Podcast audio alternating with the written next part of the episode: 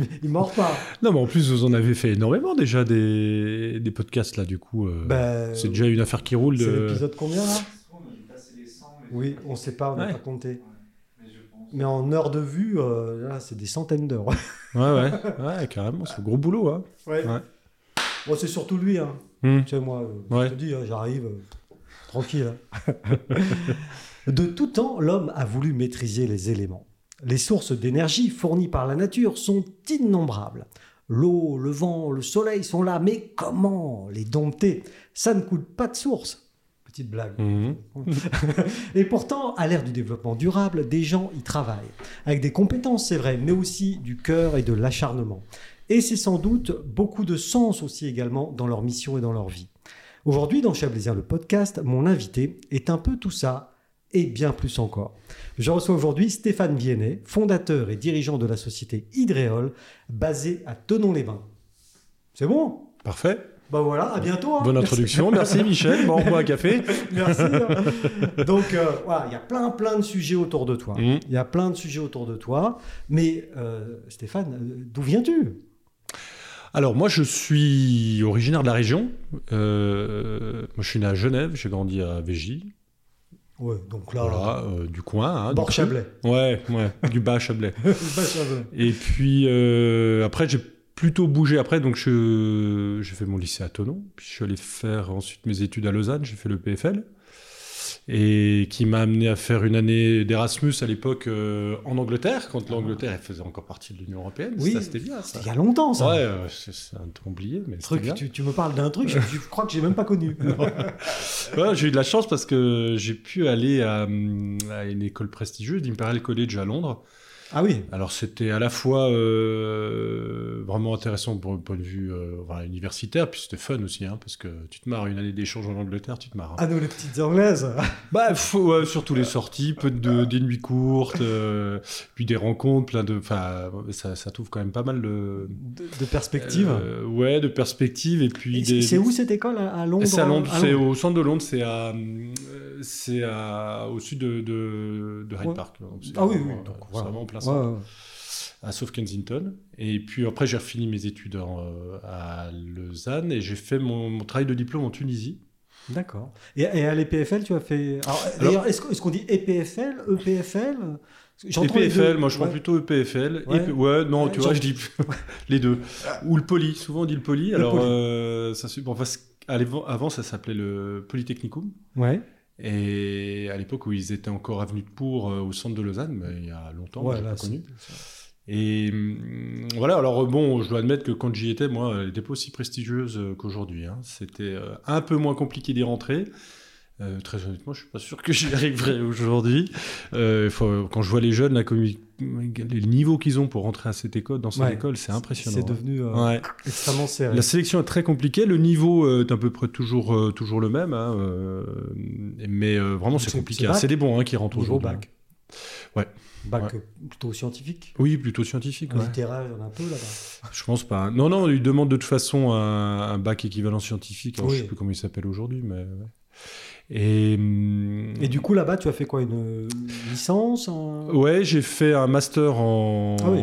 en alors, moi j'étais en filière mécanique, euh, mais j'ai surtout fait de la mécanique des fluides, euh, de l'énergétique. euh, y compris quand j'ai fait mon année en Angleterre. En fait, moi, j'ai toujours été intéressé par, euh, par les mécanismes, de toute façon, par le fonctionnement des, des, des machines fabriquées par l'homme. Ouais. Et depuis euh, assez tôt, et euh, en tout cas aussi depuis assez tôt, intéressé à l'environnement. Euh, Ouais, parce qu'il y a ça quand même hein, dans, Oui, il y a ça, bien sûr. dans, dans ta carrière. Ah, euh, je ne pourrais pas euh, travailler dans un domaine qui qui soit pas, je dirais, euh, qui œuvre pas un peu aux défis majeurs qu'on a en Ouais. face de nous, quoi. hein. Le Ouais, changement climatique. Ouais, Je pense qu'une fois qu'on a mis le doigt dedans, c'est voilà. bien de ça dont on parle. hein, C'est ça. le changement ça. climatique et voilà. Ouais, ouais. Et du coup, EPFL, donc voilà, dynamique des fluides, c'est ça. hein, Ouais, mécanique ça des fluides, ouais. Mécanique, pardon. Mhm. et, et, et donc tu pars en Tunisie alors.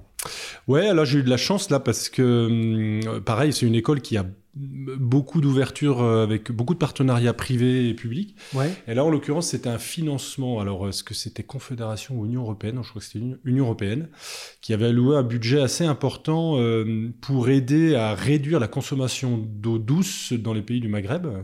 Mais il y avait divers sujets, et en tout cas, celui-ci, c'est intéressant. Alors, c'était pas tellement en mécanique des fluides, c'était plutôt en thermodynamique. Mhm. Et l'idée, Qu'est-ce que c'est en deux mots la thermodynamique? Alors, la Si- si tu peux le thermodynamique- faire en deux mots. hein. Oula, en deux mots, euh, en deux mots, en deux mots, c'est euh, c'est l'étude des transferts de chaleur. Voilà. Ok. Je suis pas sûr que ça, je vais me faire taper sur les doigts par quelqu'un, mais ça doit être quelque Ouais, chose comme ça. ouais.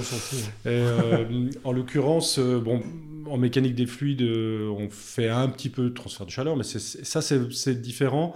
Euh, par exemple, c'est en thermodynamique, on a le concept d'entropie, par exemple, euh, ce genre de choses. Je pense, Mhm. voilà. Et c'est plutôt intéressant, même très intéressant comme, comme science. Et là, c'est une application un peu directe. Le but, c'est d'aider des industriels, en l'occurrence, c'est le groupe chimique tunisien, qui produit de la, pho- de, des engrais phosphatés, euh, voilà, et qui, dans ces process, euh, consomme énormément d'eau douce. Et en Tunisie, on ne peut pas dire que c'est ça qui est le plus en abondance. Non. Donc ils, pompent, ils ont d'abord commencé à pomper dans les rivières ou les, les nappes euh, d'eau douce à proximité, ils les ont épuisées, ils vont chercher de plus en plus loin. Euh, donc évidemment, il y a un conflit d'usage à la fois pour euh, l'irrigation, pour Ouais. le bétail, pour euh, l'usage Quotidien. voilà, quotidien, enfin, l'eau potable. Donc l'idée, comme ils ont aussi un processus très exothermique, c'est-à-dire que dans leur fabrication de leur, de leur engrais, Mhm. ils dégagent beaucoup de chaleur. Pas forcément à très haute température, mais de, grosses, de, de- de gros débits de chaleur, on peut dire, à des températures relativement faibles. Et l'idée, c'est d'analyser la possibilité de euh, flasher, de prendre cette énergie pour euh, dessaler de l'eau de mer. Donc c'est une technique euh, voilà, qui, Ouais. et qui fonctionne assez bien. Et on a réussi à démontrer qu'il y avait... Donc c'était un gros boulot quand même pour essayer de démontrer et trouver comment récupérer cette chaleur et, la, et, et dessaler. de Parce que mer. toi, à l'époque, tu restes euh, combien de temps sur place? Ah, je suis resté six mois. Ah oui. Le travail de diplôme, c'est six mois. Ouais, c'est ouais, la dernière année de l'EPFL. Et, et- et Voilà. cette usine, elle est, elle est basée près Alors, au bord euh, de mer Oui, elle est au bord du mar. C'est pour ça qu'il y avait une possibilité voilà. de le faire. Ok. Mm, mm. Et, et à où à... Ah, C'est à Gabès. C'est euh, Gabès, c'est à euh, euh, 300-400 km au sud de Tunis à peu près. D'accord.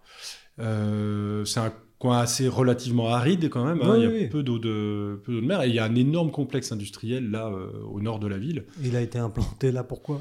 Ben, je ne sais pas bien. C'est l'histoire. Euh. Bon, pro- probablement parce qu'il y a un port euh, Ah oui. en eau profonde à côté, donc qui permettait de. Donc voilà. ça, per- voilà, ça permet Ouais. de, de- de circuler, quoi. Voilà, ouais. Et, donc là, tu es, quand même tout jeune, t'as quel âge? 20, 20 Euh, 23 ans, 24 ans? 20, euh, 23, 23 Ouais. 24 ans, ouais. Et tu débarques seul là-bas pour un si gros projet ou? Non, c'est cadré, hein. c'est Ah dans ouais. le cadre d'un. C'est avec un département, le PFL. Euh, on est deux étudiants à partir en partenariat avec le ministère de l'Agriculture tu- de Tunisie.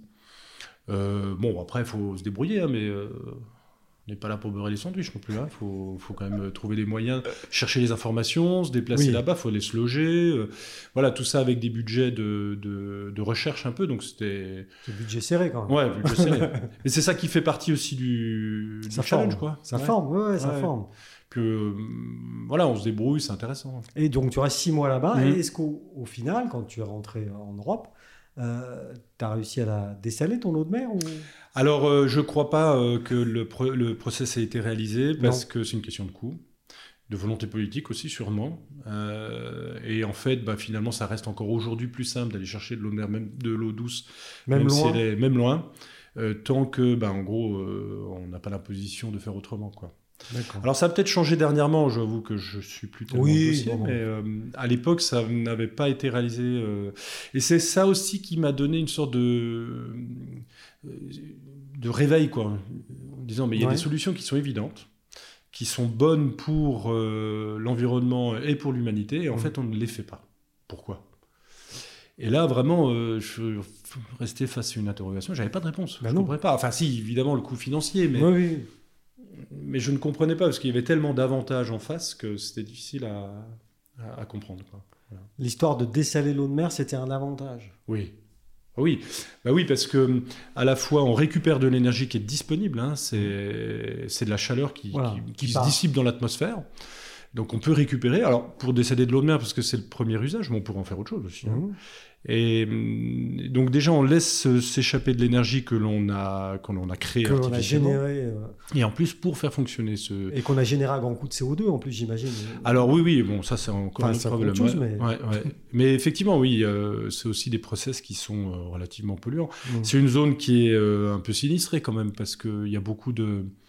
euh, bah, notamment du soufre ou euh, Ah ouais, qui quand il y a des, des jours de, de- de vent, euh, tout le monde a mal à la tête dans la ville, quoi, parce que ça passe au-dessus de l'oasis, ça arrive dans la ville, voilà. Ouais, ouais. Ça a peut-être été amélioré depuis, mais il y a une vingtaine d'années, Mhm. c'était encore ça. Donc là, alors c'est une révélation ou déjà tu avais. Non, j'avais déjà envie de travailler dans le domaine de l'environnement, euh, de la technique plutôt que de l'environnement en fait. Je savais déjà que c'était la technique qui m'intéressait. Oui. Ce qui m'intéresse, c'est de trouver des solutions euh, à ces problèmes environnementaux. En fait, moi, je, je me rappelle très bien quand j'ai eu une révélation. euh, J'étais dans le car pour aller au collège à Douvaine. Mhm. Je devais avoir, bah, je devais être en sixième, je crois, quelque chose comme ça. C'était, tu te rappelles, c'était la période des, des pluies acides. Oui, oui. Et on voyait tous les conifères qui perdaient leurs épines, on euh, leurs semelles. Ouais. Et moi, je me rappelle qu'un matin, comme ça, le soleil se levait à peine dans mon car, là, et je regarde, euh, et je voyais dans la forêt qui sépare Végy de Douvaine, Ouais, ouais. tous ces Conifères. conifères qui, qui avaient plus d'épines au sommet, quoi. Et la panique totale, je angoisse. Ah, ça t'a angoissé. Ah ouais, ça m'a angoissé. Carrément. ouais. Et je me suis dit, mais c'est pas possible, on va où, quoi? C'est pas possible que ça se passe comme ça, euh, on va bien... Alors, en l'occurrence, c'était le problème de la couche de zone, donc qui a été partiellement résolu Mm. euh, par des décisions, là aussi, politiques, hein. Mais c'était peut-être pas très compliqué à résoudre, en tout cas moins compliqué que d'autres défis. C'est moins compliqué, mais bon, ça a été fait. Ça a été fait. Et, et aujourd'hui, le problème, on n'en parle plus. Voilà. A priori, A priori, il a l'air d'être euh, Réglé. Ouais. plus pluie acide. Ou encore? Bah, alors ça, je ne sais pas. On n'entend plus parler. on n'en entend plus parler, en tout cas. ouais, ouais. Vincent, t'es au courant? Non, il est pas au courant. C'est peut-être pas un problème majeur aujourd'hui, en tout cas, mais... Mais je- bon. Et, et du coup, euh, au collège, ouais, on est, on est Mhm. jeune, là, quoi, 11, 12 ans. Euh, ouais, je devais avoir 10 ans, ouais, j'étais en, Mmh. en sixième, je pense. Sixième, ouais, c'est ça, 10, Ouais. 10, 11 ans. Et en fait, ça a vraiment euh, forgé quelque chose de f- de- d'important. Où euh, j'ai- pris conscience qu'il fallait qu'on agisse. Ouais. Pas moi euh, personnellement, mais j'ai réalisé que notre manière d'agir nous menait dans le mur. Voilà. Donc il fallait, euh, il fallait changer de oui, il fallait faire quelque chose, ouais, bien Ouais. sûr. ouais. Euh, et puis là-dessus, après, j'avais pas encore conscience d'ailleurs du, du défi du changement climatique. Euh, on n'en parlait pas beaucoup, il faut Non. admettre que ça c'était il y a, il y C'est a donc- plus de 30 ans. Ouais, quoi, les années 80 Ouais. ouais. On était conscient hein, quand même de ça. Ça fait depuis le début du XXe siècle hein, qu'on connaît la relation entre les deux. hein. Oui, mais est-ce que dans les années 70-80, Mm. euh, on en- on- enfin, le grand public était au- aussi. euh, J'ai l'impression que oui. Il y a eu au début des années 70, par exemple, le, rapport Meadows, là, qui avait, je en 72, qui parlait de la finitude des, des matières premières, et Oui. donc de, de l'impact de leur consommation sur le changement climatique. de- déjà à l'époque. Oui, oui. Euh, il y a plein de rapports, tout le monde était effectivement conscient du problème. Je pense que peut-être ça se traduisait pas dans quelque chose de visible. Et Oui, et puis c'était dans longtemps. c'était dans longtemps aussi, ouais. ouais. Parce que à l'échelle d'un homme, enfin d'un- humain, Mm. euh, 40, 50, 60 ans, c'est loin. C'est loin, euh, oui, oui. Et, euh, et puis il y a ce recours, mais qui existe toujours aussi aujourd'hui. On se dit qu'on va trouver la solution, que la, Oui. la science va nous sauver. La science va nous sauver. Ouais. Et, et- et là, alors ça c'est entre nous, hein, personne n'écoute, tu connais le principe. La science va nous sauver. Bah, il faudrait qu'elle se dépêche là. hein. Mais même en se dépêchant, euh, on a parcouru un chemin qu'on on n'arrivera pas à, On n'arrivera À pas à détricoter. effacer, ouais, on n'arrivera pas à effacer nos traces. Non. Non, on en reparlera, mais euh, je pense mais le- le- les plus 5,5 degrés, euh, aujourd'hui, ils sont C'est illusoires. déjà un objectif Ouais, euh, c'est déjà passé, ouais. illusoire. Euh, bon. Ouais, il n'y a pas de... Je vois, je vois pas tellement de, de solution miracle, en tout cas, là, on n'en a pas. Il n'y a pas de solution miracle. Mm.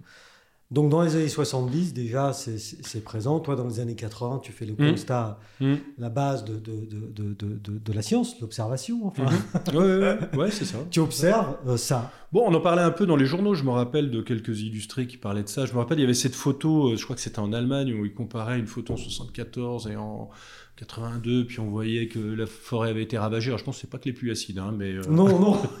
c'était passé quelque Il y a un chose. peu de tout là. Donc il y avait eu quelques images chocs comme Mm. ça. Et, euh, et ça fait réagir. Comme aujourd'hui on voit ben, les écologistes militants là, qui font des actions, je pense que c'est des gens qui ont, été, euh, qui ont reçu un électrochoc à un Mm. moment donné. Comme ça. Et, et toi, cet électrochoc à 10 ans, il, il- reste présent en toi Mm. durant toutes tes études Mhm. ou tu as un électrochoc, ça dure 6 mois et après tu passes à autre chose Euh, non, non, non, il est resté, euh, même encore aujourd'hui, euh, les conséquences, elles sont là. Enfin, pour Mm. moi, cette volonté de, de- de- de travailler dans ce domaine et d'essayer d'agir dans la limite de mes capacités, Ouais. elle est là. ouais. Donc tu rentres de, de- de- de Tunisie et tu te dis Mm. euh, à quoi bon quoi? Enfin, Finalement, c'est peut-être un peu vain ce que j'ai essayé de faire. Bah, non, c'était pas vain, mais je me suis dit, bon, bah voilà, on essaye, je, je suis là pour apprendre, euh, c'est pour moi qui vais décider si le projet se fait ou pas. Mm. Je n'étais pas particulièrement déçu non plus. Euh, et puis là, bah, il faut chercher un boulot. Et moi, à l'époque, il y avait encore le CSN, tu sais, le coopération en entreprise. Oui, Et c'était c'était sûr que je voulais faire ça. Enfin, je voulais pas euh, commencer à travailler tout oui de suite en c'était pour le service militaire, hein, c'est ça Ouais, ouais. Mm. Ah oui, alors soit on était effectivement Ouais. en, en caserne, soit on pouvait bénéficier de ça, euh, voilà, faire un, c'était euh, 16 ou 18 mois, je me souviens même plus, euh, en entreprise, soit dans l'administration, Ouais. soit en entreprise. Aujourd'hui, ça- il y a encore de ce type de contrat. mais, Ouais. des choses, hein, quand Ouais, les mais jeunes- c'est basé sur le volontariat maintenant. Mais ça existe sûr. toujours. ouais. Ouais, Mm. ça existe toujours. Et, et du coup, bah, je, je me renseigne, je trouve deux opportunités. Euh, une en Autriche, je me dis bon ouais sympa, Bon, je parle allemand donc ça, pourquoi Oui. pas. Allemand, espagnol, français. Ouais, un peu. Ouais, ça va. anglais.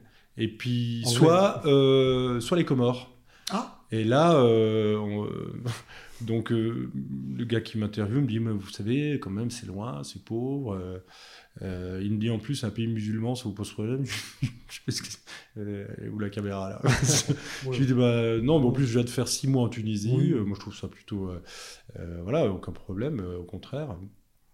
Et il me dit bah voilà, bon, c'est quand même un peu compliqué. On en a écumé plus d'un de. de, Ah ouais. de- de- Le mec, il te met dans l'ambiance. Oui, quoi. oui, mais, il- je pense qu'il avait raison. Il voulait Oui, pas oui. que de nouveau renouveler il, les. il voulait pas embellir le tableau. Ouais. Et puis, et puis finalement, j'ai bien fait de partir là-bas. euh, on- Donc tu pars en Comores. Ouais, on a fait deux ans au total. Donc je suis parti avec ma copine de l'époque, qui est ma femme maintenant. Je l'ai rencontrée très jeune. T'es fidèle. Hein. Ouais, ouais. Et donc c'est vrai que c'est pas évident. C'est un pays qui est très pauvre, qui, euh, qui produit peu, qui a peu d'industrie, peu d'organisation, Ouais. qui, qui a subi les, les, les ravages d'une mauvaise décolonisation, d'une... euh, C'était sous pavillon quoi? C'était français jusqu'en 75. Ah oui, tu vois. Et puis après, euh, c'est passé donc euh, devenu indépendant, mais il y a eu les Bob Denard et les Oui. différents euh, mercenaires. On, on se met le bazar là. On tout nettoyé. Ouais. En, partant. Ouais, et bon, c'était une base arrière de la France cachée un peu pour diverses. Enfin, Mm. aujourd'hui, c'est une notoriété publique. euh, Mm. Voilà. Donc, pays qui a pas mal souffert de ça, plus le fait que Mayotte soit resté français, ça crée Oui. forcément un- bon, un- euh, des tensions entre les territoires. Enfin, euh, mais c'est un pays qui est vraiment intéressant. Les, les gens sont adorables euh, et c'est c'est étonnant dans sa géographie, il est complètement différent. Il y a trois îles du coup qui n'ont rien à voir les unes avec les Ouais. autres. euh, voilà. Et du coup, tu, tu, tu vas là. Alors, tu, tu, tu emmènes ta copine de l'époque, Ouais. Ton épouse d'aujourd'hui, Ouais, ouais, ouais. dans tes valises. Mais Mhm. alors, elle, elle va faire quoi là-bas? Ah bah c'était euh, pas gagné d'avance. En plus, elle, euh, elle avait fait euh, des études euh, meilleures que les miennes. donc En plus? Ouais. Et le- donc il fallait qu'elle trouve quand même quelque chose un peu intéressant. Et puis on a eu de la chance. En fait, elle a trouvé effectivement dans la même entreprise. Moi à l'époque, je travaillais pour Veolia du coup là-bas. Oui, d'accord. Et elle a trouvé un poste dans cette boîte-là. Parfait. et puis voilà. Bon, c'était pas forcément le Non, mais son boulot du siècle. C'est bien, au moins, elle était occupée. Ouais. Et- Une et parenthèse dans la vie, quoi. Un peu. Ouais, ouais, Mm. parce que bah, parenthèse deux ans quand même, c'est bien. Oui. À cet âge-là. Ouais, c'est bien. Pas d'enfants. euh, Ah bah, c'est liberté totale. euh, Ouais. C'est bien. Ouais, c'est sympa. Faire ses humanités, comme on disait Mm. au XVIIe Ouais, euh, siècle. je sais. Ouais. Et, et- du coup, euh, toi, tu pars là-bas pour faire quoi? Alors, en l'occurrence, Veolia avait repris le marché, l'équivalent de l'EDF local, quoi. Donc l'énergie. Oui. Euh, distrib- production, distribution d'électricité et d'eau. Donc, ça s'appelait la Comorienne de l'eau et de l'électricité.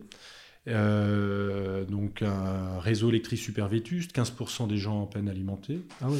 Euh, en eau, c'est encore pire, à peine 5% des gens qui ont de l'eau potable. Euh, bon, une gestion, voilà. Des équipes, euh, bon, pas forcément formées, euh, des problèmes euh, récurrents financiers, etc. Et hum, donc, on- ça avait commencé avant que j'arrive. Moi, je suis arrivé en 2000 et j'ai fait jusqu'en 2002. Euh, voilà, donc moi j'étais en charge de la maintenance, des travaux sur Ouais, les ouais. réseaux et des centrales hydroélectriques déjà. Mais, ah, voilà. Mais, Ouais. Donc c'est là que tu, tu découvres l'hydroélectricité. Alors moi j'avais fait euh, ma spécialité lors de mes études en, hydro, en hydroélectricité. Donc, tu connaissais. ouais. Oui, oui, mais pas concrètement sur le terrain. Ouais. J'avais une formation théorique. Et puis là, il fallait euh, réfléchir à maintenir euh, les quelques petites centrales qu'il y avait et voir comment les réhabiliter. voilà. Euh, Avec peu de moyens finalement. avec euh, quasi aucun moyen. Euh, Ouais. ouais. Donc euh, système D. Oui, euh, ouais, et puis même pas. En fait, comme c'est des projets qui s'inscrivent dans la durée, hein, euh, bah, y a pas eu, euh, on n'a pas pu faire de travaux, on a pu maintenir un peu, former un peu les gens, euh, Mmh. trouver des moyens aussi, parce que dans, c'est pas toujours évident. Par exemple, un village qui bénéficie d'une production d'énergie en local Mmh. va avoir du mal à se dire, oh, mais je suis obligé d'acheter l'électricité à un prix fixé au niveau national, ce qui est assez logique. Alors qu'en fait j'ai l'électricité gratuitement dans mon village. Donc il y avait pas mal aussi de discours comme ça, euh, plutôt euh, politiques, pour essayer de, Ouais, des- de faire valoir le, le, le côté de unité. Mmh. Hein, euh. Bon, là, vous avez de la chance, vous avez une rivière, mais le village d'à côté, ils en ont pas. Ils, ils doivent mettre du gasoil dans un, dans un groupe thermique, ça coûte beaucoup plus cher. euh, il faut qu'on mélange Ouais, le faut tout. qu'on arrive à. et-. Donc il y avait ça aussi quoi. Il y avait ça aussi. Donc ouais. culturellement, c'était pas gagné non plus quoi. Euh, bah, c'est euh, culturel. Ouais, c'est. euh, Il y, a, il y a toujours un défi. C'est- C'est-à-dire que, par exemple, l'électricité en Afrique, dans un pays, dans une île, dans des îles comme les Comores, euh, le prix de l'électricité, il est deux fois plus élevé qu'en France. Ah oui. Bah oui, forcément, parce que ça coûte beaucoup plus cher de le produire, Mmh. euh, de le transporter. et puis, il y a moins de gens raccordés aussi. Il y a moins de gens raccordés, euh, et il y a beaucoup de pertes parce que le réseau est vétuste. Mhm. Donc, euh, non seulement ça coûte cher de le produire, mais en plus, on en perd les trois quarts. Quoi, hein. donc, Ouais. Euh, voilà. et, et ça, euh, c'est assez édifiant parce que, à la fois, c'est un pays qui est très pauvre, qui produit peu, qui a peu de ressources propres, euh, qui, qui vit beaucoup de, de, bah, de- de- de la diaspora, principalement en France, qui, qui fait tourner le système. Alors maintenant, il y a un peu plus de, de- ça se développe un petit peu plus ces dernières années. Mais euh, c'est pas toujours évident, euh, voilà, Oui. trouver l'équilibre entre payer un kilowattheure deux fois plus cher avec des revenus qui sont généralement assez bas. Parce que pas de tourisme, pas, pas d'industrie, tu l'as dit, euh, Mm. pas de matières premières non plus. Donc du coup, Mm. euh, Ben oui. Matière première, c'est euh, bon, ils produisent de l'ilang, de la vanille. ouais, bon, Bon, voilà. c'est bien. Mais... C'est bien, mais ça fait pas tourner un pays. Aujourd'hui, ça doit être pas loin d'un million d'habitants. Ouais, c'est pas non plus énorme, énorme. hein. Non, non, c'est pas énorme. Et, et- et donc du coup, tu apprends euh, un peu l'économie de la débrouille, ou je sais pas comment on appelle ça? Ben oui, oui. Alors, euh, on a beau être dans un grand groupe, euh, il fallait un peu se débrouiller comme ça, effectivement. et, et puis surtout avec un déficit chronique. C'est-à-dire que la boîte perdait de l'argent tout le temps. Euh, entre euh, le coût de production qui était à peine couvert par un prix d'électricité déjà élevé, mais en plus des, des pertes techniques, on essayait de voilà, boucher les trous dans tous les coins, quoi, mais Ah. ça, ça suffisait pas. pompier, quoi. Ouais, et plus euh, de la fraude massive sur les réseaux d'eau et d'électricité. Ah bien. Et puis pour ceux qui avaient des, des compteurs, ben, il y en a pas mal qui payaient pas parce qu'ils avaient soit pas les moyens, soit pour diverses raisons. Quoi. Ouais, donc du coup, du mal à embrayer quand même un- Ouais. un, un- un- un cercle vertueux, enfin, je sais pas comment. Oui, oui, on avait beau- beaucoup de mal. On faisait pas mal de communication. On essayait d'expliquer bah, si on a un boulanger, par exemple, qu'on nous pique la moitié des baguettes, euh, Oui. voilà, ça marche plus. Au bout d'un moment, la boulangerie ferme. Donc euh, les gens comprennent très bien, mais sauf que voilà, il y a la réalité euh, Ouais. du quotidien, quoi. Ouais. Et la réalité du quotidien, c'est Ouais. que c'est la dèche, quoi. Ouais, c'est la dèche. Donc, euh, du coup, Veolia jette l'éponge euh, vers la fin de, de mon contrat. Moi, j'avais poursuivi en contrat quelques mois, et puis après, on part. Après ton, ton contrat Mm. euh, obligatoire. là. Ouais, c'est ça. Ouais, ouais. Et donc, on rentre euh, un peu déçu quand même. Puis, et puis moi, j'ai longtemps dit que c'était ma deuxième patrie. J'aimais beaucoup ce pays. Ah on oui. avait plein d'amis. euh, c'était vraiment un pays. On avait beaucoup. Ah oui, il y, a- de- il y a un vrai coup de cœur là. Ouais, ouais, beaucoup. beaucoup. Et, et sur euh, les paysages le- Ouais, sur euh, bah, les paysages, effectivement, il y a des plages idylliques, il y a des belles forêts, euh, et puis les gens, quoi. attachants, Ouais. sympathiques, je sais ah pas. ouais, c'est c'est génial. Ah ouais, donc c'est ta deuxième patrie alors. Oui, oui, alors... euh, T'as un passeport? Oh, Non, suis- alors après j'y suis retourné après, Oui. euh, parce que donc je quitte en 2002. Là, euh, je qu'est-ce que j'ai fait après? Ah oui, je suis allé à Paris dans un bureau d'études, grand Mmh. bureau d'études, donc Chiant. dans l'hydro. Ah ouais, alors le changement un peu radical. Voilà. Ouais. Là, tu passes de Ouais. l'économie de la débrouille à Oui, oui, on a un eu- peu... On a mis quelques mois, voire années, à se remettre un peu. Dans Ouais, ça doit être quelque chose, ça. Bah, euh, l'opulence, la consommation. Ça, c'est le, truc qui nous a le plus surpris déjà à l'époque. hein. Le trop. Ouais, le trop. Là-bas, il y avait rien. Il y a pas, il y avait quelques restaurants, pas de cinéma. euh, euh, la consommation, bah, pas grand-chose. Des biens importés. Alors, il n'y a pas non plus beaucoup de production locale, bizarrement. On pourrait se dire, euh, dans un pays tropical, Oui. tout pousse, mais il y avait beaucoup de choses importées quand même. Ah oui. Ouais. Et, mais en tout cas, la consommation, elle était, euh, voilà, Réduite. pas trop d'opulence. Ouais. Et là, ça surprend beaucoup quand on rentre en Ouais. Europe. On se dit, waouh. Tu peux dire, c'est un choc. Enfin, Ah oui, Ouais. l'étal des yaourts dans les supermarchés. c'est pas possible. Oui. Il y aurait un modèle, ça suffirait. Exactement. ouais. Et puis ce sentiment aussi où tu découvres la dictature du choix. Euh, quand euh, bah, tu regardes un, un magasin euh, euh, de luxe, il y aura une paire de gants, un manteau. Le choix a été fait par des gens Ouais. compétents qui ont, fait le qui ont sélectionné le meilleur pour leur clientèle.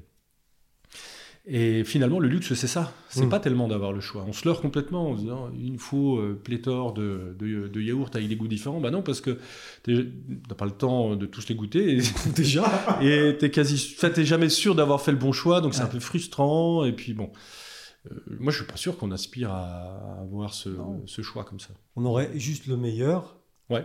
Après, c'est du marketing. C'est ce qu'on apprend dans les écoles Ouais. de marketing.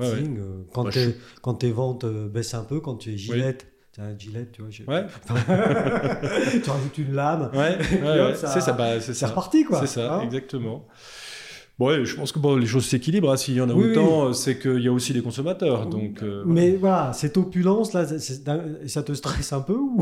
ou- Alors, euh, à l'époque, ça m'angoissait pas tellement. Euh, maintenant, je pense que oui, plus. Plus maintenant, euh, euh, on en parle beaucoup de cette éco-anxiété là. Mhm. Euh, je pense que ça touche beaucoup plus de monde maintenant où on réalise vraiment l'ampleur et que ça va être difficile à dé- détricoter.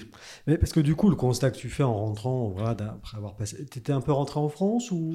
On ne Pas tout? rentré une fois, je crois, Ouais, une, pendant les une deux fois ans. en deux ans, donc Ouais. c'est pas énorme. Et du coup, cette histoire d'opulence là, c'est aussi totalement dans, dans, dans ce que tu dis à propos Mhm. de l'environnement et ce qu'on constate. Ouais, ouais, c'est ça. On produit trop. On produit trop. Exactement. Alors, euh, c'est un peu un paradoxe d'ailleurs, parce que finalement, euh, j'ai choisi de travailler dans des solutions qui Oui. permettent de produire des Plus. énergies renouvelables, donc quelque part de, de répondre à la demande, Mmh. alors qu'en fait, euh, je suis conscient, comme euh, beaucoup d'autres gens, qu'en fait, il faut surtout commencer par réduire notre consommation. Bon, l'un peut aller avec l'autre, hein, c'est pas... euh, Oui. voilà. Euh, en l'occurrence, on ne peut pas arrêter demain le notre consommation d'électricité. Euh, par contre, si on arrive à la baisser, en plus qu'on on, on augmente la part euh, qui est produite de manière un peu propre et durable, Mm. bah, c'est tant mieux. Et, et- et c'est, euh, tu parlais d'éco-anxiété, et, et- et c'est vraiment la, la- la ligne sur laquelle on est là. Enfin, on se rend compte euh, Mm. des choses. Mm, mm, et, et on a du mal à se dire que moins c'est mieux. Euh, c'est- je, je- à qui la faute en fait? Parce que Oui, on- non mais toute la journée, on, on, on est assailli par des, par des pubs hein, qui Mhm. nous disent bah, euh, il faut acheter plus. Ah, ben t'as pas le dernier téléphone. Ah, bah, t'es un regard. Ouais. Bah, c'est dit. comme ça toute la journée, tout le Ouais, temps. Non, mais c'est difficile quand même. euh, difficile. À la rigueur, avec l'âge un peu, on a un peu plus de raison, puis on se dit, bon, j'en ai peut-être pas besoin. Mais quand on se forge une position sociale, c'est difficile de, de refuser ça. euh, Mhm.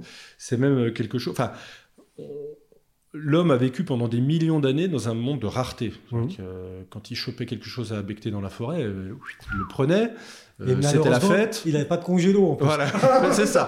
Fallait le manger tout de suite. En plus, c'est- bah, il pouvait, voilà, il avait ouais. une nouvelle peau de bête. Ouais. Puis en même temps, c'était une, peau- une peau de bête un peu féroce. Bah, Donc là, ça... je pense qu'on pouvait rouler les mécaniques. Oui, oui, là, ça valait une Audi, hein, un gros machin euh, C'est ça, c'est ça. statutaire. Exactement, c'est ça. Bah, on se créait un statut comme ça. Mhm. Et aujourd'hui, depuis, disons, 50 ans, mais 150 ans, on va dire, depuis l'ère industrielle, Ouais. bah, c'est l'inverse. On est arrivé dans un monde d'opulence, de plus en plus d'opulence. Oui. Et comment on fait pour déconstruire ça? On a, Tout notre cerveau s'est construit autour de cette, euh, de cette quête, quoi. De toute façon, le cerveau humain est construit autour de ça. Ça Hmm. s'appelle le striatum. C'est si- ça, c'est ça. Si tu connais. Ouais, c'est le toujours plus, finalement. Toujours plus. C'est le bug humain. C'est le bug humain, exactement. Ouais. Donc, une fois qu'on a dit ça, voyez, on n'a pas tout dit. on n'a pas tout dit. Non, non, non, mais au moins, on a pris conscience. Euh, Oui, oui, il y a- il y, a une prise de conscience. Mm. Et je trouve que ça change un peu ces dernières années. On- Cette prise de conscience, elle se traduit aussi dans- par des actes de plus en plus euh, répandus. Mhm. De plus en plus de gens font vraiment des efforts euh, dans la mesure du possible, parce que finalement, on a un mode de vie. Oui, on est aussi contraint par contraint. nos modes de vie. Mm.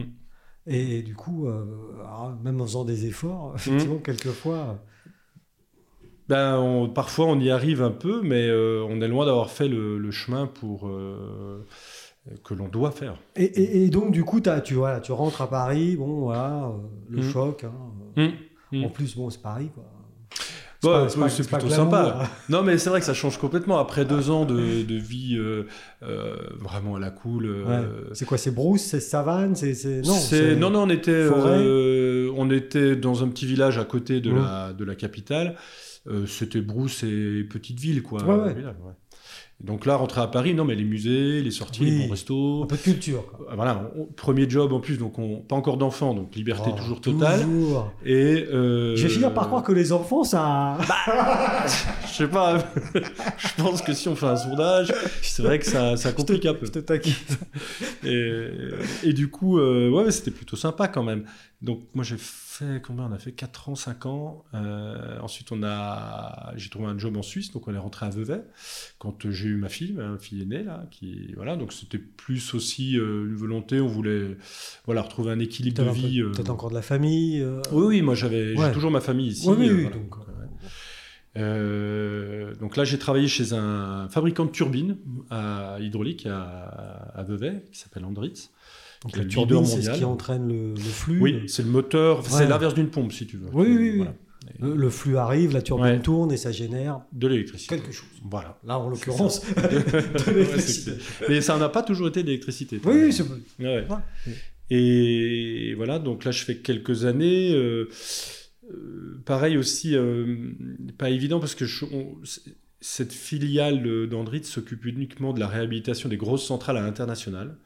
Moi, j'étais chef de projet et en fait, j'étais tout le temps dans les avions. Donc là, voyage. quoi. Ouais. Et là, euh, c'est un difficile équilibre aussi. J'ai eu fait le truc le plus stupide, c'est d'aller faire une réunion à Jakarta, euh, 36 heures d'avion pour aller, euh, enfin, avion pour faire 36 heures à Jakarta et rentrer. Ouais. Bon, aujourd'hui, euh, avec le Covid et la multiplication des moyens Oui, quand même. technologiques, maintenant, Ouais. je pense que ça se ferait plus. Mais On euh, regarde la, la COB, Ouais. ça se fait plus. Tu Non, T'as qu'à croire. ouais, c'est vrai. Ça, ça dépend pour qui? T'as qu'à croire. Ouais. Non, Euh, non, mais prise de conscience aussi, là, à ce Oui. moment-là. Au moment où tu es dans l'avion, tu te dis mince. ça Ben ça. oui, mais en même temps, ben voilà, c'est le boulot, faut bien gagner sa Oui, croûte. oui, oui. euh, et puis bon, en même temps, c'est on œuvre aussi à faire avancer des projets qui Mm. vont faire économiser énormément de CO2 par la suite. Il Mm. n'y a pas de fumée sans feu, faut Ah oui. voilà. Bon. Euh, non, plutôt, il y a pas de, on fait pas d'omelette sans casser les œufs. C'est plutôt celle-là qui va mieux. Ouais, elle est mieux, ça. Et, euh, voilà. bon. Et, et du coup, le- l'hydroélectricité, euh, donc là, j'ai compris, tu es employé, hein, enfin, Mhm. euh, collaborateur dans une grosse boîte. À quel moment tu te dis, allez, c'est bon, je prends mon envol, j'en ai marre de tout ça, je veux faire mon truc à moi j'a- J'avais envie de. L'entrepreneuriat me titillait depuis un moment. Euh, et le consulting aussi, plutôt, pour son côté créatif. Donc, euh, j'avais fait un peu les trois aspects du métier euh, de production d'énergie. J'avais été côté exploitant Ah, au de centrale, au Comores, côté bureau d'études à Paris, et fabricant d'une Ouais. partie des matériels Ouais. utilisés en Suisse. Et euh, Donc bah, déjà, là, déjà, tu t'es bâti une belle expérience. Là. Oui, bah, je Ouais. pense que c'est important pour pouvoir parler le même langage que soit les clients, soit les partenaires, soit les sous-traitants. Enfin bon, c'est important de. Et, et du coup, euh, quand même dans ta tête, dans un coin de, de- près proche du striatum, Hum, hum, hum. il y a quand même cette envie de faire par Oui. toi-même. Ouais. Oui, et puis, euh, je sais pas, un défi, euh, voilà, donc, bon, on, a dit, ok, on, quitte la Suisse, on vient en France pour créer une entreprise. Courageux. Bah, euh, surtout qu'il y en a plein qui m'ont pris pour un cinglé. Ouais. pourquoi Qu'est-ce que tu fais? Bon, euh, je regrette pas du tout aujourd'hui. Ça fait maintenant euh, plus de- un peu plus de 10 ans, là. 10 ans, ouais. Je regrette pas une seconde d'avoir fait ça. Euh, D'abord parce que pour un défi personnel, hein, de, de- voilà, de, un peu la fierté aussi d'avoir réussi à monter quelque chose. C'est dur, hein, je pensais pas que ce serait aussi dur. Euh, Il y a eu des moments de doute, même encore aujourd'hui. Enfin, un Qu'est- Qu'est-ce que, tu entends par c'est dur? C'est euh, c'est dur euh, euh, de ne pas avoir de vision à long terme, de devoir se, se remettre en question tous les jours. Euh, bon, je prends par exemple le cas, euh, nous on répond à des appels d'offres, hein, nos affaires en tant que bureau d'études, il y a beaucoup de- de- de- de- d'études qu'on remporte par appel d'offres. Euh, c'est la loterie la plupart du temps. Tu passes des jours à préparer, euh, à préparer une Des offre, et dossiers, ouais. finalement euh, tu la gagnes, mais tu sais pas très bien pourquoi, tu la perds sans forcément plus savoir. Ouais. Quand on répond sur des appels d'offres de bailleurs de fonds euh, en Afrique ou en Asie, euh, 9 fois sur 10, on ne sait même pas si notre offre a été ouverte, alors qu'on a passé des jours à la préparer.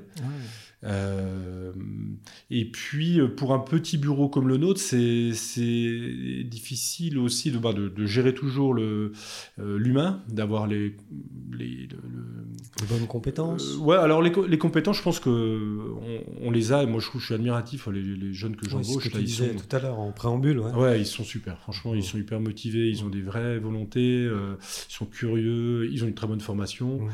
Non, c'est plutôt de gérer la demande avec les capacités dans le bureau, c'est pas toujours évident. Oui. Donc, euh, Ça, nous aussi, on connaît ça. Voilà. qu'on est une petite entreprise. Oui, oui, c'est ça. Ouais. Ouais. On c'est ça, effectivement, il faut toujours euh, voilà, adapter. euh, et voilà, le risque aussi, quand on, on fait des études comme les nôtres, on, fait des, on conçoit des aménagements qui coûtent euh, assez cher, hein, généralement. Euh, bon, on n'est pas à l'abri de- d'une erreur, de- d'appréciation, de calcul, de voilà. Donc ça, c'est, on remet sa responsabilité sur la table à chaque fois. Donc c'est, mais je dirais c'est propre à tous les métiers. Oui, hein, c'est- mais enfin, quelquefois, il y a des conséquences qui sont plus graves que d'autres. Enfin, Exactement. que exactement. d'autres. quoi. Ouais, ouais. Enfin, Donc il faut bien se protéger, il faut être bien formé, il faut se remettre en question en permanence aussi. A fortiori même quand on, on perd des affaires, Ouais. euh, bah, il faut remonter au combat euh, le Ouais. lendemain. Mais tu, mais tu l'as dit bien souvent, on ne sait même pas pourquoi. Enfin, c'est Mmh, ça qui est dur c'est quand ça. même aussi. Ouais. Alors moi maintenant, euh, avec un peu d'expérience, j'hésite vraiment pas. hein. Je, je- je mets les deux pieds dans le plat, je vais chercher Ah l'info, mais pourquoi? On pas été retenu. Euh, je veux savoir pourquoi. C'est le seul avantage de celui qui a, qui a perdu, c'est qu'il peut obtenir cette information. Et elle est essentielle pour s'améliorer. Ouais. Donc euh, moi, j'hésite pas à la demander. euh, Ça, c'est l'obtient pas toujours. hein. Tu l'obtiens pas toujours. Ah non, non. Ah non, de, de loin pas même. De loin pas. Ouais, ouais. mais enfin, en tout cas, tu demandes. Oui, je demande. Ouais. Euh, voilà, donc, et on poursuit comme ça notre développement. Donc, donc tu as démarré seul. Oui, ouais, je démarrais Donc, seul. je l'ai dit, hein, ton, ton- ton entreprise est basée à Tonon, mais on a bien Mm. compris que de, de- de- vu la nature de ton métier, Mm. euh, bien, c'est international. hein. Enfin, Mhm, mhm, euh, donc tu as démarré seul à Tonon, mhm. Tout seul. Mm. Aujourd'hui, vous êtes je sais pas, une, dizaine. Euh, Aujourd'hui, non, non, moins que ça. Non, non, non, on est une petite équipe, nous. Là, euh, on est quatre actuellement. Mhm. Euh, on est monté à six il y a peu de temps. On, va, on est en train de réfléchir à rouvrir un poste. Ça dépend un peu des marchés. ça, le- Ouais, des marchés. ouais. En gros, il faut être vraiment. euh, Mm. Oui, oui, voilà, oui. pour, Ouais. euh, pour ouvrir concrètement. Et du poste. coup, le, le cœur de ton métier, c'est quoi? Répondre à des offres, j'ai compris. Ouais, ouais. Les offres. Nous, on a un bureau d'études euh, techniques euh, dans euh, le domaine des énergies renouvelables et plus particulièrement de l'hydroélectricité. C'est-à-dire qu'on fait des études de conception. On- depuis la, la recherche de- de- du site propice, Une euh, rivière voilà, quelque part, voilà. un fleuve quelque part. des études de faisabilité, d'avant-projet, Mmh. de projet. On conçoit l'aménagement, le dimensionne, on regarde Donc, tu combien choisis ça la va... couleur de la turbine, enfin, C'est ça, sa taille plutôt. Ouais. Je- combien ça va coûter, Oui, combien oui, ça va rapporter. Euh, quel montage Un projet complet. Complet, ouais, ouais. On fait aussi le, on conseille aussi nos clients sur les aspects euh, euh, de montage juridique, administratif aussi, parce que c'est une part extrêmement importante aujourd'hui. Les dossiers de demande d'autorisation, par exemple. Mhm. Euh, Et, ça, c'est vrai dans le monde entier ou, ou principalement en Europe C'est ou- principalement, euh, principalement en Europe, je pense, ouais. Mhm. Euh, non, nous, on travaille là en Afrique, en Asie du Sud-Est, il n'y a pratiquement pas de réglementation. Et c'est mieux? Non. Non, il faut. J'admets que si on veut faire vivre une filière industrielle, il faut qu'elle soit en compatibilité avec son environnement. Et laisser libre, euh, non, non, pas de contraintes, ça marche pas non plus. Ouais, Maintenant, il y a un équilibre à trouver. Ouais. Et je pense qu'aujourd'hui, on a versé dans le dans l'excès inverse. En, C'est-à-dire qu'en- enfin en en, France, en c'est extrêmement difficile de faire des projets, même si c'est des projets qui sont euh, vertueux. Tout le monde est d'accord pour dire Oui. euh, il faut faire quelque chose, euh, l'impact est beaucoup plus faible que les bénéfices. En fait, ce petit impact peut bloquer un projet. Même si on le compense largement. au- Mmh. Qu'est-ce que ça peut être un petit impact bloquant? Voilà. Alors dans l'hydroélectricité, ben, le principal impact, c'est euh, sur les débits de la rivière entre le point où on prend l'eau et le point où on Mm. le restitue. Euh, Les poissons où Là, il faut, voilà, il faut bien, voilà, il faut bien vérifier que la vie aquatique, la- Mm. que la vie euh, euh, végétale, puis ne soit pas affectée. Ou si elle est affectée, qu'elle le soit dans une, dans mesure raisonnable. place, ouais, pour- Et comment on peut le compenser. Aujourd'hui, on a plein de solutions. Euh, moi, je suis le premier à dire, en tant que euh, bureau d'études et développeur de projet, que euh, faut aller même plus loin que la réglementation. Parce qu'il faut que cette filière, elle soit vertueuse. Mmh. Euh, Bah, parce que d'abord, la réglementation devient de plus en plus dure. Donc, Ouais. si on ne prend pas les devants, ben, on est sûr que de toute façon, on va se faire retoquer. Euh, et qu'il y a une raison derrière. Mhm. C'est qu'il faut que ce soit compatible avec euh, le respect de la biodiversité, euh, de l'environnement. Parce que de toute façon, euh, la source d'énergie euh, que tu proposes, entre guillemets, elle est vertueuse. Ah ben, J'en suis convaincu. Euh, Donc ce serait dommage. Ce serait dommage de s'en priver. Alors, certains ne vont pas voir les choses comme ça. hein. Moi, je peux le comprendre. hein. C'est, euh, euh, j'ai quelques. Moi, j'aime bien travailler en ordre de grandeur. C'est important. Euh, une centrale hydroélectrique, elle va consommer du, de- du, enfin, elle va émettre du CO2 pour sa construction. Fabrication de ciment en particulier, Normal. c'est ça qui émet le plus de CO2. Mais les camions pour transporter le matériel, euh, voilà. À partir Et de... après, à, pa- à partir du moment où elle est en Mhm. service, elle va fonctionner pendant une durée très longue. Nous, on a réhabilité dernièrement des centrales qui tournaient depuis 90 ans. Ah oui. Euh, En France? Oui, oui, en Ah. France, ouais. Euh, quand elle est bien conçue et surtout bien entretenue, elle peut durer euh, quasi ad vitam. Quoi. Donc ça veut dire que ce, ce péché originel de- Ouais. de- d'émission de, CO2, enfin, la Mhm. fabrication, il est compensé au bout de combien de temps? Euh, Est-ce que tu 3 as à une 4 idée? mois à peine. En Ah général, oui, c'est ah. 3 à 4 mois. Ah non, mais donc... euh, Ouais. Et ensuite, pendant 90 ans, Ah, on va pas, on peut pas dire qu'on consomme du CO2. On peut dire qu'on permet de réduire les émissions de CO2. Oui, clairement. Euh, et d'autant plus qu'aujourd'hui, on est dans un monde de, de- enfin, dans la- le domaine de l'énergie. On allume la radio le matin, on lit les journaux. C'est tous les jours maintenant, Tous les jours. tous les jours. Il y a encore dix ans, franchement, on s'intéressait pas grand monde. C'était une fois par semaine. Mm. Et là, là, c'est le, c'est le Là, sujet. là, oui, là, oui, oui, là, l'hiver 2023 va être euh, C'est ça. sous le sceau de l'énergie. Et puis tout change. Euh, On a pendant longtemps euh, bah, consommé beaucoup d'énergie fossile pour le transport. Mhm. Aujourd'hui, bah, la volonté en tout cas, c'est de changer et de faire évoluer ce- la mobilité vers de la mobilité électrique. Il va falloir produire de l'électricité pour ça. Si on est obligé de brûler du charbon pour produire de l'électricité pour rouler en voiture électrique, ça n'a pas vraiment de sens. Ça n'a pas de sens. Euh, donc il y a une demande d'électricité qui, qui va croissante, Ouais. Euh, une disponibilité qui elle est limitée, aussi bien dans l'hydro que dans d'autres domaines. hein. Je- on n'est peut-être pas sûr que la population, nous Français ou Européens, Mmh. vont accepter de construire 12 nouveaux euh, EPR, hein, par exemple. Donc c'est pas, On pas gagné pas. non plus. J'ai lu par contre, alors ça, c'est juste un souvenir, tu vois, j'ai même pas de notes. hein. Mhm. Mais c'est un. J'ai lu que sur l'hydroélectricité, en France en tout cas, les, les, les, les plus gros, euh, les plus grosses centrales et les- les- ont été construites Mhm. et qu'il n'y a plus de place. C'est un peu vrai, oui, c'est un peu vrai. Il y aurait de la place, mais aujourd'hui, les, contraintes ne seraient plus acceptables. Ah, carrément. Oui, c'est-à-dire que hum, quand on a construit des, dans les années 60 euh, des grosses centrales qui ont noyé des vallées, où on a Mm. dû évacuer des villages, Oui, il y avait un, un besoin impératif d'énergie, voilà. euh, un cas de force majeure. Euh, donc il y avait euh, une déclaration d'utilité publique euh, qui permettait de voilà d'avoir euh, des conséquences importantes sur la biodiversité et sur la vie humaine. Parce que quand tu parles de noyer une vallée, Mm. c'est parce que pour augmenter la capacité, on fait ça. un barrage, C'est ça, en gros. c'est ça. Ça ouais. permet de stocker de l'énergie, finalement, Mhm. de l'électricité, c'est ça, exactement. sous forme d'eau. Sous forme d'eau. C'est la meilleure, euh, c'est le meilleur moyen de, de stocker de l'énergie aujourd'hui. C'est le meilleur. De, de plus de- écologique et de très très loin. De tout temps, enfin. De tout toute façon. ouais. hein. Mhm. On a des beaux exemples ici. Qu'on, bah, les Suisses ont mis en service la centrale de Nant-de-Drance là, il, y a, il y a quelques mois. Mhm. Euh, un magnifique ouvrage comme ça qui, qui offre une capacité de stockage phénoménale Qui est situé où Euh, dans le Valais. Dans le Valais. ouais. Donc très proche de chez nous. Ouais. Ouais, ouais. Euh, je crois même qu'elle est visitable.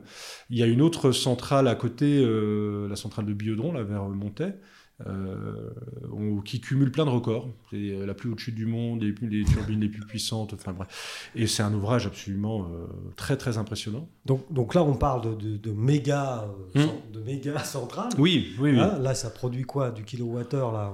Oh, bah là, On- c'est là, euh, on y est sur- là, c'est l'ordre de, grandeur de la puissance, c'est comme des centrales nucléaires. Ouais, c'est ça. Voilà. Donc c'est des gros ouvrages. Il y a aussi tout un maillage, euh, notamment moi, tous les jours, j'emprunte la route euh, qui est Hmm. de Châtel à, Hmm. de à Châtel et vice-versa. Ouais, Euh, ouais. et- il y a tout un maillage de petits De ouvrages. oui, aussi. tout à fait. Notamment, euh, donc sur cette route dont je viens de parler, celui de. Bioge. Voilà, ouais. Alors bien, c'est déjà un ouvrage raisonnable, hein, c'est une vingtaine de mégawatts. C'est, euh, Ouais. Donc ça représente quoi 20 mégawatts? Alors, euh, Je sais pas, les chiffres en tête, mais, Non, mais- euh, ça alimente euh, une bonne partie du Chablais quand même, ouais, ouais, Juste sur une centrale de ce type-là?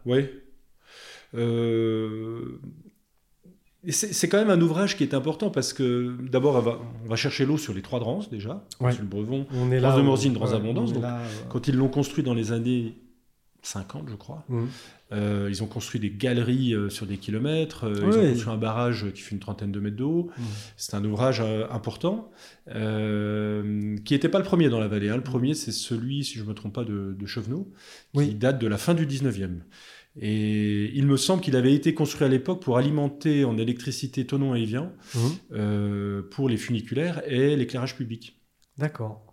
Donc là, on a le barrage du Joty, plus donc Ouais. plein de galeries, plein de tunnels qui permettent. Alors, c'est euh, deux ouvrages différents, celui de Chevenot et du Jetti. Le Oui, oui, oui. Et, et tout ça permet de, de livrer de l'électricité de sources renouvelables sur un réseau. Après, les électrons, euh, ben, ils se baladent sur le réseau. Hein. L'électricité est consommée où elle est consommée. Mais toujours est-il que l'avantage majeur de ces aménagements de petite taille, on va Mhm. dire, c'est qu'ils permettent d'alimenter localement, de monter sur des réseaux de, tro- de- de distribution locale, on va dire, de 20 Mhm. kV, 30 kV, euh, qui ne nécessitent pas de grosses infrastructures, qui sont à la fois chères. Euh, par exemple, sur, une facture d'électricité, la part du prix du kilowattheure que le consommateur final paye, euh, c'est très important, la part du transport. Bien plus important qu'on ne le pense. D'accord. Donc le transport, c'est quoi? C'est euh, ben, euh, le- voilà, les câbles, les, les- ouais, les câbles, les lignes de tension, Ouais, les postes ouais. de transformation, etc. Ça, c'est des infrastructures qui sont très lourdes. Euh, mais quand on a une centrale du budget euh, qui fait plusieurs euh, gigawatts de Mm. puissance, euh, c'est évidemment pas consommé dans le village d'à côté, c'est distribué dans toute la région. T'imagines? ça marcherait les. Bah, ça, ça, marche, hein. ouais. Regarde, Exactement. coup de sèche-cheveux. Euh, bon, du coup, il faut les transporter. Oui, il faut et, transporter. euh, voilà, donc, ce euh, fameux RTE, D'où RTE, effectivement. le réseau de transport, Transport, de, de transport de. Voilà. Euh, ouais. Et euh, on en a besoin évidemment, mais il y a des pertes électriques d'abord ce- sur ces réseaux, c'est inévitable. hein. Comme aux Comores, comme mais, aux Comores. mais nettement moins. Oui, nettement moins. C'est euh, bon, bah, T'as d'abord. une, on- t'as une idée comme ça de la, de, de la perte que ça Non, je sais pas. non, J'ai pas, les encore. chiffres en tête. J'ai pas les chiffres en tête. Je pense que c'est bien optimisé aujourd'hui. Ouais. Euh, mais inévitablement, c'est un équilibre économique. Si on met des câbles plus gros, on monte plus haut la tension, Mmh. bah, ça coûte beaucoup plus cher. Et finalement, ça compense pas les pertes économiques des, des, Ouais. des pertes par effet joule, enfin de, Ouais, ouais, de pertes donc- électriques. hein. Donc, euh, inévitablement, il y en a. Euh, et puis, ça a un coût de toute façon, toutes ces infrastructures. L'avantage de produire localement avec des moulins, euh, etc., c'est qu'en fait, on n'a pas besoin de toutes ces infrastructures. Voilà. Euh, Et, et du coup, alors je sais pas si c'est comme ça que ça marche, mais moi j'imagine dans cette station, là, dans cette centrale euh, à Bioche, là-bas, mhm. il y a un gars, euh, à un moment donné, on lui téléphone, on lui dit on n'a plus de jus, Mhm. ok, il ouvre une trappe et. Non, non, non, Non, non, non, non, non. Alors peut-être qu'à l'époque c'était comme ça, dans les années 50 c'est possible. Non, aujourd'hui tout ce que produit Bioge est consommé. Euh, Et puis c'est produit de façon stable. Oui, oui, c'est euh, prédictible. ouais, C'est- pas. Aussi un des avantages de, de l'hydro, c'est que c'est une énergie qui est, qui est prédictible. C'est-à-dire qu'on va pas forcément savoir quelle va être l'hydro- l'hy- l'hydrologie dans, dans, dans trois mois. Mm. Mais par contre, en une semaine, on arrive plus ou Oui, à le savoir. oui, on oui. regarde la météo, on sait que voilà, notre expérience fait qu'on sait que les débits, ça va être ça. Euh, donc c'est, on arrive euh, à produire jour et nuit et pourquoi pas à stocker. Par exemple, si on a un surplus, ben, on pourrait pomper pour aller remplir un réservoir à côté et comme ça, on a une batterie à ciel ouvert. On- Et ça, c'est du stockage d'é- d'électricité. c'est du stockage. Même si c'est de l'eau qu'on stocke. Ouais, tout fait, tout fait. Et donc, du coup, le- l'eau coule en- vers une turbine, hein, Mhm. euh, c'est ça, tout ça. simplement. Ouais. Puis derrière, il y a quoi Une espèce de, de dynamo Oui, alors euh, l'eau, en fait, bon, si on prend l'exemple de Bioche, Oui. il y a un barrage, euh, il y a un barrage voûte en béton et avec Mhm. une prise d'eau sur le côté. Mhm. L'eau s'engouffre dans cette, euh, dans cette. Alors il y a une grille de protection. Oui, hein, euh, pour éviter les arbres, les, ouais. les batraciens. Oui, euh, bah, pas mal de choses, les poissons, Oui, oui, euh, voilà. Euh, et puis les embâcles, effectivement. Donc après, ça va dans une galerie, là en l'occurrence, et après il y a une conduite forcée. Donc on met l'eau sous pression parce que, euh, en fait, ce que l'on utilise, les- la, la- la forme d'énergie qu'on utilise, c'est l'énergie potentielle. C'est-à-dire qu'on on va exploiter le dénivelé entre le niveau de l'eau à l'amont et le niveau de l'eau en sortie des turbines. Et en fait, on a une pression qui se crée, et c'est cette pression qu'on transforme en énergie mécanique. C'est cette a- espèce de, de tube vert qu'on voit euh, passer dans la montagne. Exactement. Enfin, Ok.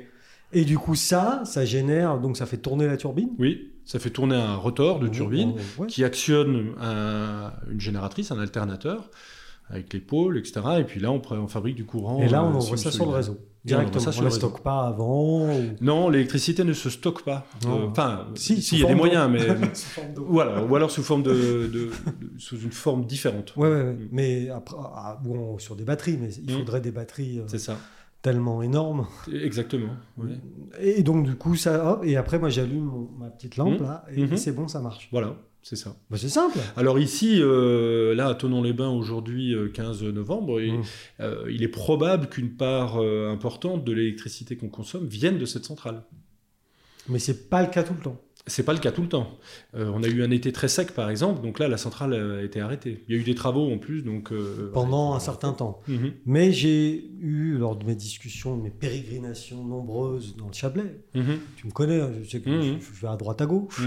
Euh, j'ai quelqu'un, alors, euh, alors, et là tu, tu me dis si je- s'il s'est trompé, qui me disait, donc quelqu'un de bien informé, que à peu près 80% de l'électricité euh, qu'on consommait en Chablais. Et principalement au Tonon Evian, et Mhm. puis, euh, euh, était d'origine hydro. C'est possible. C'est possible. J'ai pas les chiffres en tête, mais euh, c'est un chiffre qui m'étonne pas. Ouais, Donc on, ouais, je pense Mhm. qu'on on est là-dessus. c'est ça, exactement.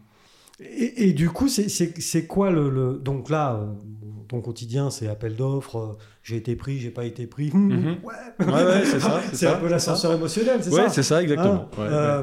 Euh, et, et- et dans, je sais pas, 5-10 ans, tu, tu- tu- tu te vois euh, comment et, et comment tu, tu- tu- vois l'évolution de, de, de l'électricité hydro, Mhm. enfin Mhm. hydroélectricité. Ouais.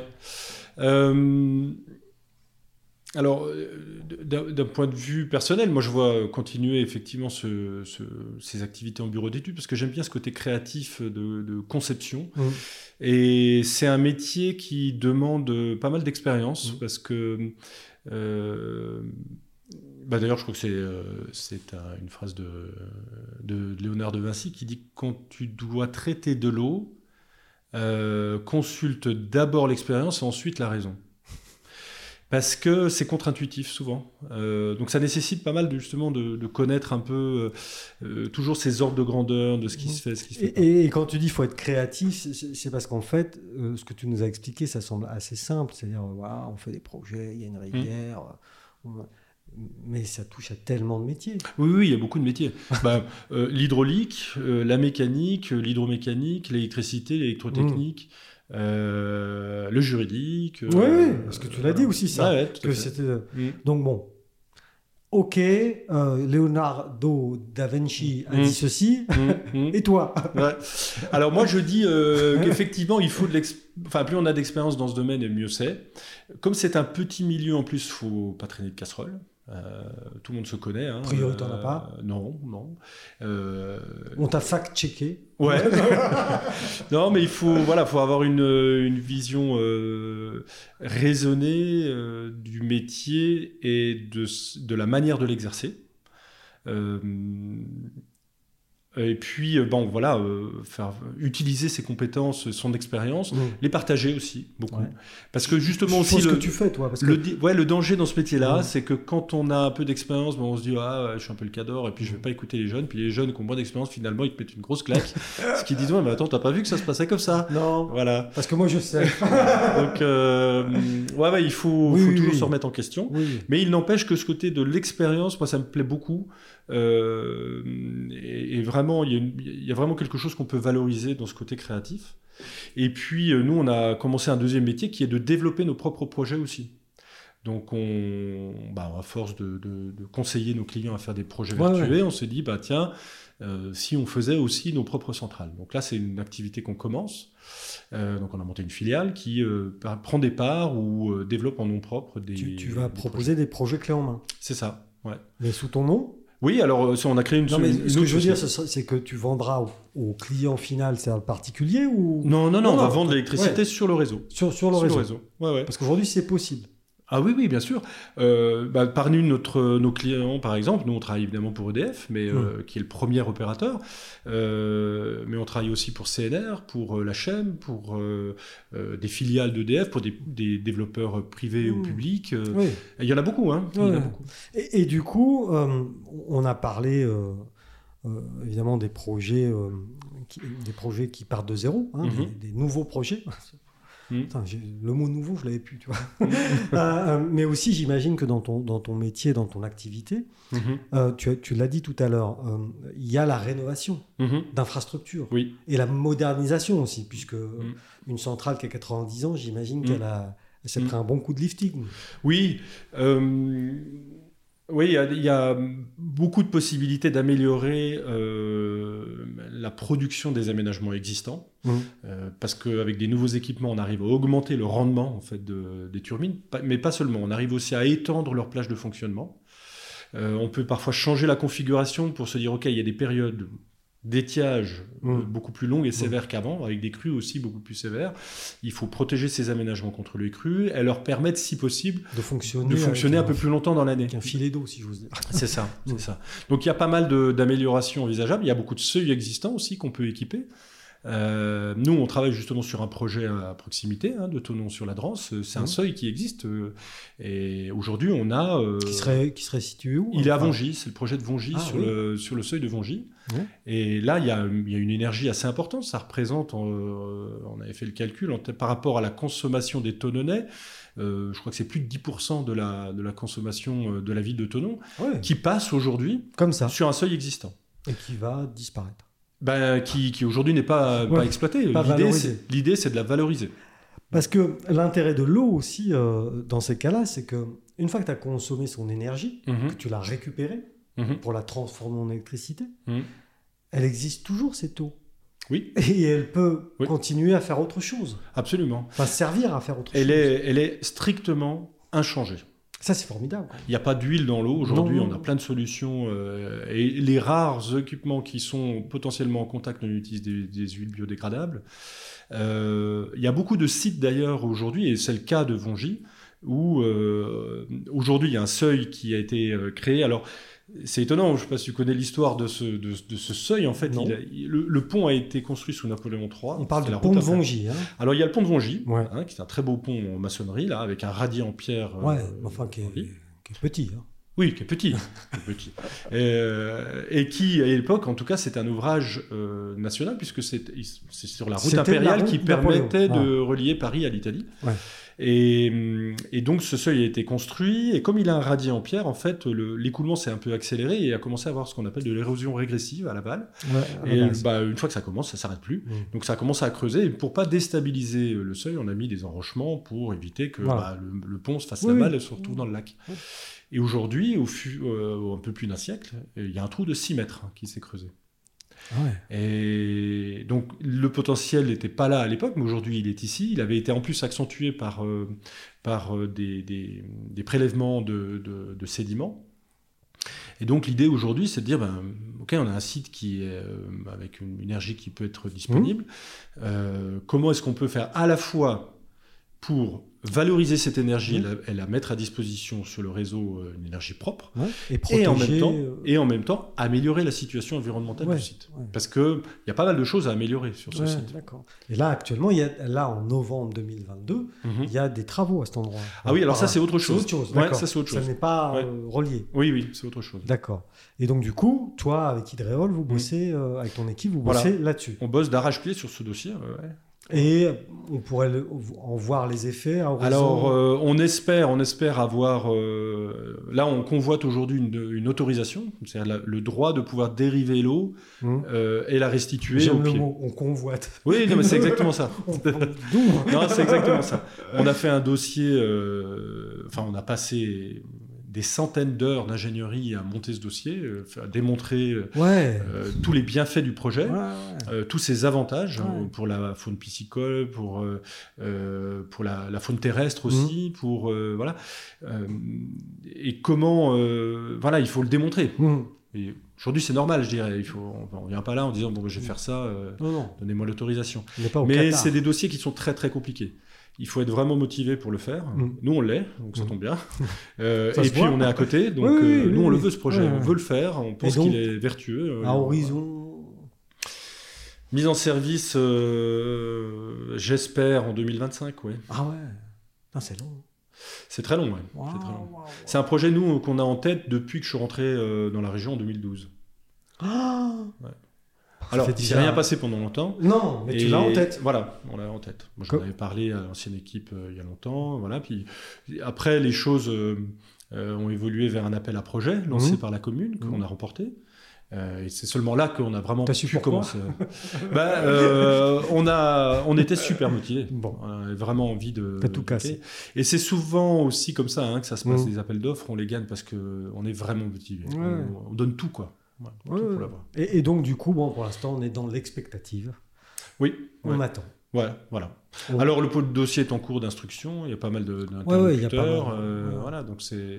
Et donc, et donc ça, ce serait euh, un peu, alors, toute proportion gardée, un, un bâton de maréchal un peu pour toi. Hmm. Tu serais fier de ça?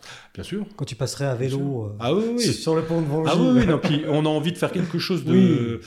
euh, non seulement de vertueux, mais ça c'est la base, C'est la base. mais euh, on veut même que, ce soit, que ça dépasse ça, on veut que Mm. ce soit un exemple. Mm. Euh, on veut vraiment améliorer euh, euh, l'impact, enfin profiter de cette opportunité pour améliorer Mm. la situation, pour la biodiversité, et de créer vraiment quelque chose qui soit, ouais, qui soit exemplaire. Voilà. Bah écoute, hein, Stéphane, tu nous as donné envie. hein. On- non mais on ne verra plus la lumière sous le même. En tout cas, une partie. Tu nous as éclairé, si j'ose dire. Ouais, ouais. Ah, pas mal. pas Je l'ai. Ouais, j'ai- En tout cas, merci. Et puis bon courage pour la Merci, suite. hein. merci Michel. Puis à bientôt. Ouais, merci.